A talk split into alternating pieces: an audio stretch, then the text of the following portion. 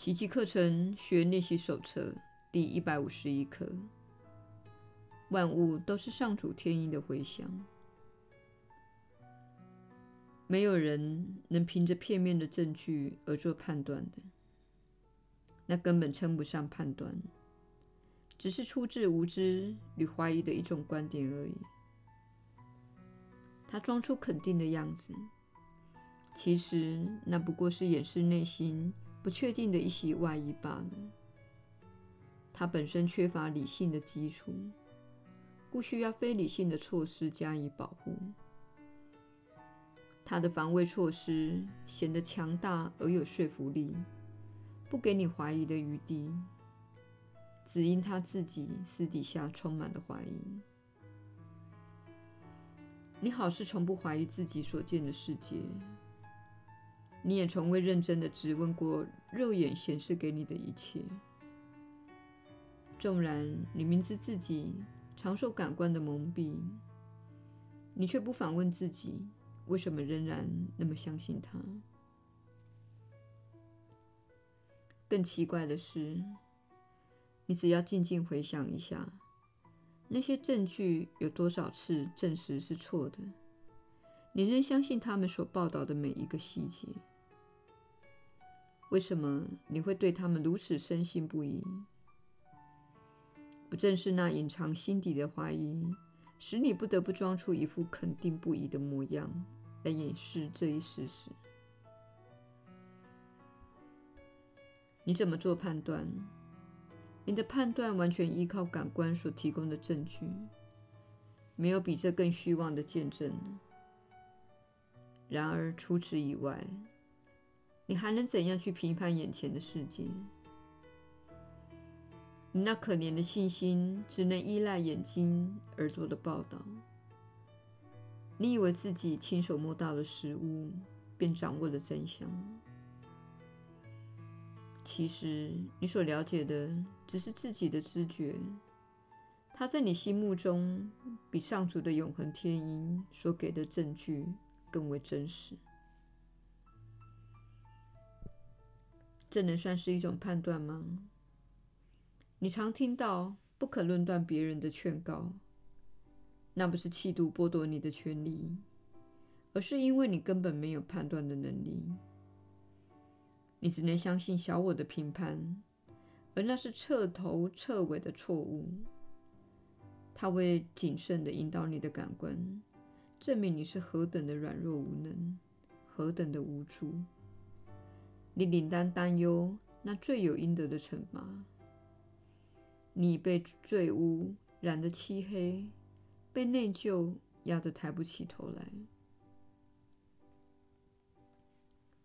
小我所说且为为之辩护的这个东西，会告诉你，那就是你。你冥顽不灵地相信这一事实，然而内心仍会暗暗怀疑他所显示给你的现实。虽然他装的信心十足，其实连他自己都不相信。他所诅咒的。只是他自己，因为他在自己内看到了罪疚，他在你身上看到其实是自己的绝望。别再聆听他的声音了，他所派出的虚假见证，只是为了把他的邪恶推到你的身上。他们竟说些自己根本不知道的事情。还说得如此肯定，你对他的信念变得如此盲目，因为你不想承受连它的主人都摆脱不了的怀疑之苦。你认为怀疑它的爪牙，无异于怀疑你自己。然而，你必须学习怀疑那些证据，才可能认出自己的真相。只让上主的天音来为你评判什么才是值得相信之物。他绝不会叫你按照肉眼之见，或是你们口耳相传的话，或是你能触摸到的一切来评判你的弟兄。他会越过这些无谓的证据，因为他们全是上主之子的假见证。他只认得上主所爱的人。透过他神圣的光明，你在小我梦境里的所有面目，都会在他庄严的眼神下销声匿迹。让他来批判你的真相，在他内。一切如此确定，没有一丝怀疑能长生其间，因为他所依据的永恒不易是如此的伟大。所有的怀疑在他面前顿失意义。基督不可能怀疑自己，上主的天音只会向他致敬，为他的完美及永远清白无罪而欢欣不已。经他审慎并判断过的人，面对罪咎只会一笑置之，再也不受罪的玩弄。他在基督圣容的极乐中，再也不会听信身体显示的一切证据。这就是他对你的审判。接受圣言告诉你的真相吧。因为他会为你的美妙造化作证，还有那创造出你实相的天心与圣念。身体对于彻底了知天父及圣子之荣耀的基督，还有何意义？他岂会去听小我的私语？他岂会相信你真的有罪？让他来评判你在世的一切遭遇吧。他的课程能帮你在幻象与真相之间搭起一座桥梁。他会撤去你的痛苦、灾难与死亡所持的所有信念。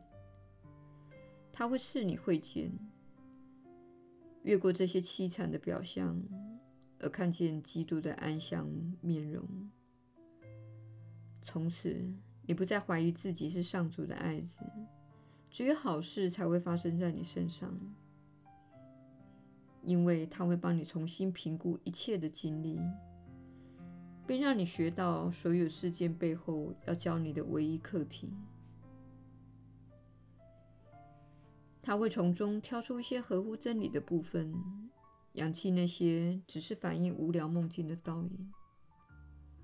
他还会根据浑然一体且千古不易的唯一思想坐标，重新诠释你所见到的一切，所有的经历、外境以及好事影响到你的每一事件。于是，你就会在仇恨中看到爱，在变化中看出一贯性，在最终。看见纯洁，你会看到人间充满了上天的祝福。这就是你的复活，因为你的生命不再属于眼前所见的一切，它超乎身体与世界之上，凌驾所有不圣洁的见证。它在神圣本体内，如本体一般的神圣。它的天音透过所有的人事物向你说的一切，不外乎你的自信与他同体的造物主，使你得以在万物中目睹基督的圣容。在万物中，你只听到上主天音的回响。今天，除了最开始与上主同在的那段时间以外，我们的练习不再加入任何的话语。每次练习，只要在开始时复诵一遍今天的主题，然后便静观我们的念头，默默地转向他。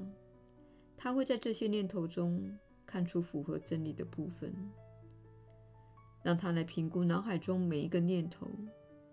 他会除去梦的成分。将它还原为洁净之念，不再与上主的旨意对立。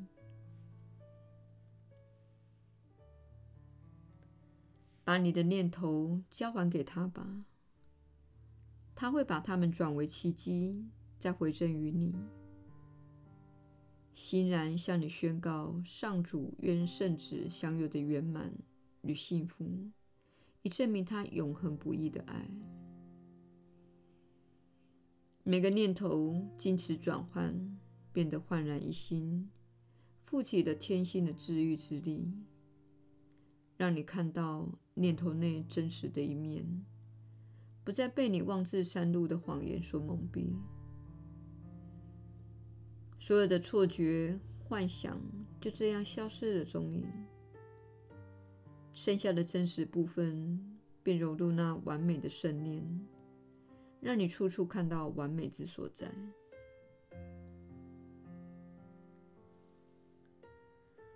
今天初醒之际，就这样练习十五分钟；临睡之前，再欢喜地练习十五分钟。念头一经净化，你的牧灵使命就开始了。你需先受教，才能教导上主之子这神圣的课程，看出他自己的崇高神圣。只要你听到上主的天音，向圣子致敬，所有的人都会听到他的。每一个人也会分享到他在你心中重新诠释过的念头。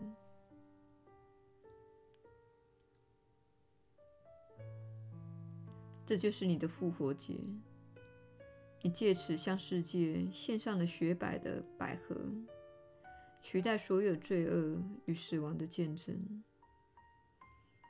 世界因着你的脱胎换骨而得救了。欣然由罪疚中解脱。如今，我们欢欣地高举复活的心灵，向恢复我们清明神智的他致谢。我们每一小时都要忆起他来，因为他本身即是救恩与解脱。就在我们感恩之际，世界会与我们结合为一。欣然领受我们因修正而净化了的神圣念头，我们的牧灵使命就在这一刻开始了。向世界宣布这个喜讯：真理内没有任何幻象，上主的平安会透过我们回归每一个人的心中。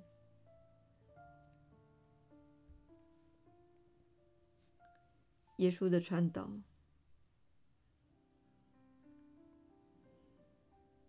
你确实是有福之人，我是你所知的耶稣。凭着片面的证据而做判断的情况，乃是你们大家都必须确实正视的一点。当你在电视中看到某件事，或是你在社交平台听到某些新闻，或是你在某个视频中听到某些人大声责骂或抱怨着某件他们所厌恶的事情时，你会看到人们被煽动而采取暴力行为，或是发动战争。不论是哪一种行为，他们的判断都是根据小我意识所引发的表面行为，因此他们的表现。一点爱心也没有。他们身陷战场，想要获得小我所认定的胜利，并且视死如归。小我会置你于死地。你可以在战争中看到这一点，你可以在谋害行为中看到这一点，你可以在家庭暴力中看到这一点。你可以在环境破坏中看到这一点。小我一心想要获得他渴望之物，因此他会夺取，而且他会毁灭挡在他路上的一切。到最后，他甚至可能危害自己，成为自杀的牺牲者。未经锻炼的心灵是危险的。所有做这些课程练习的人，必会开始明白这一点。失控的小我在这个世界上可能毁灭一切。现在，我们希望你在生活中能确实了解这个道理，因为这是一个非常重要的原则。换句话说，你并不知道他人的过往经历驱使着他们做什么。你并不知道他们意识中的小我用什么样的邪恶想法在折磨他们。你并不知道他们所承受的痛苦和磨难。你并不知道驱动他们行为的是什么样的观念。这些你都不知道。你连什么观念在驱动自己的行为也几乎不知。因此，你不应该快速地妄下批判而攻击他人，质疑他们做了某些你不喜欢的事情。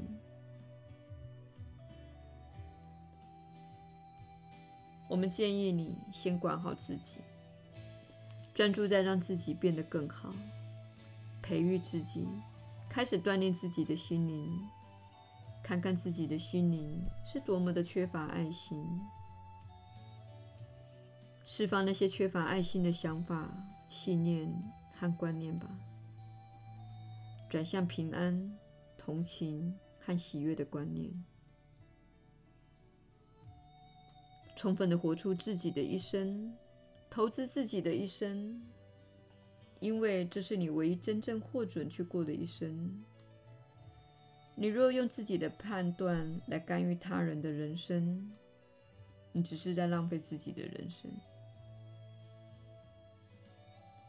对于那些将自己的人生投资在澄清自己的心灵，以锻炼这个强大的创造工具的人来说，天空是无限广阔的。他们可以做任何事，奇迹成为他们的生活方式。难道这不是更好的道路吗？胜过坐在那里不断的批判他人。你们的主流媒体。意在使你陷入批判，这就是他们训练你去做的事。目的是使你保持在无能而容易掌控的状态。我们则希望你变得有力量，而无法被掌控，并且与神连结，受到爱的指引，在这个星球上引领一场爱的革命。我是你所知的耶稣。我们明天再会。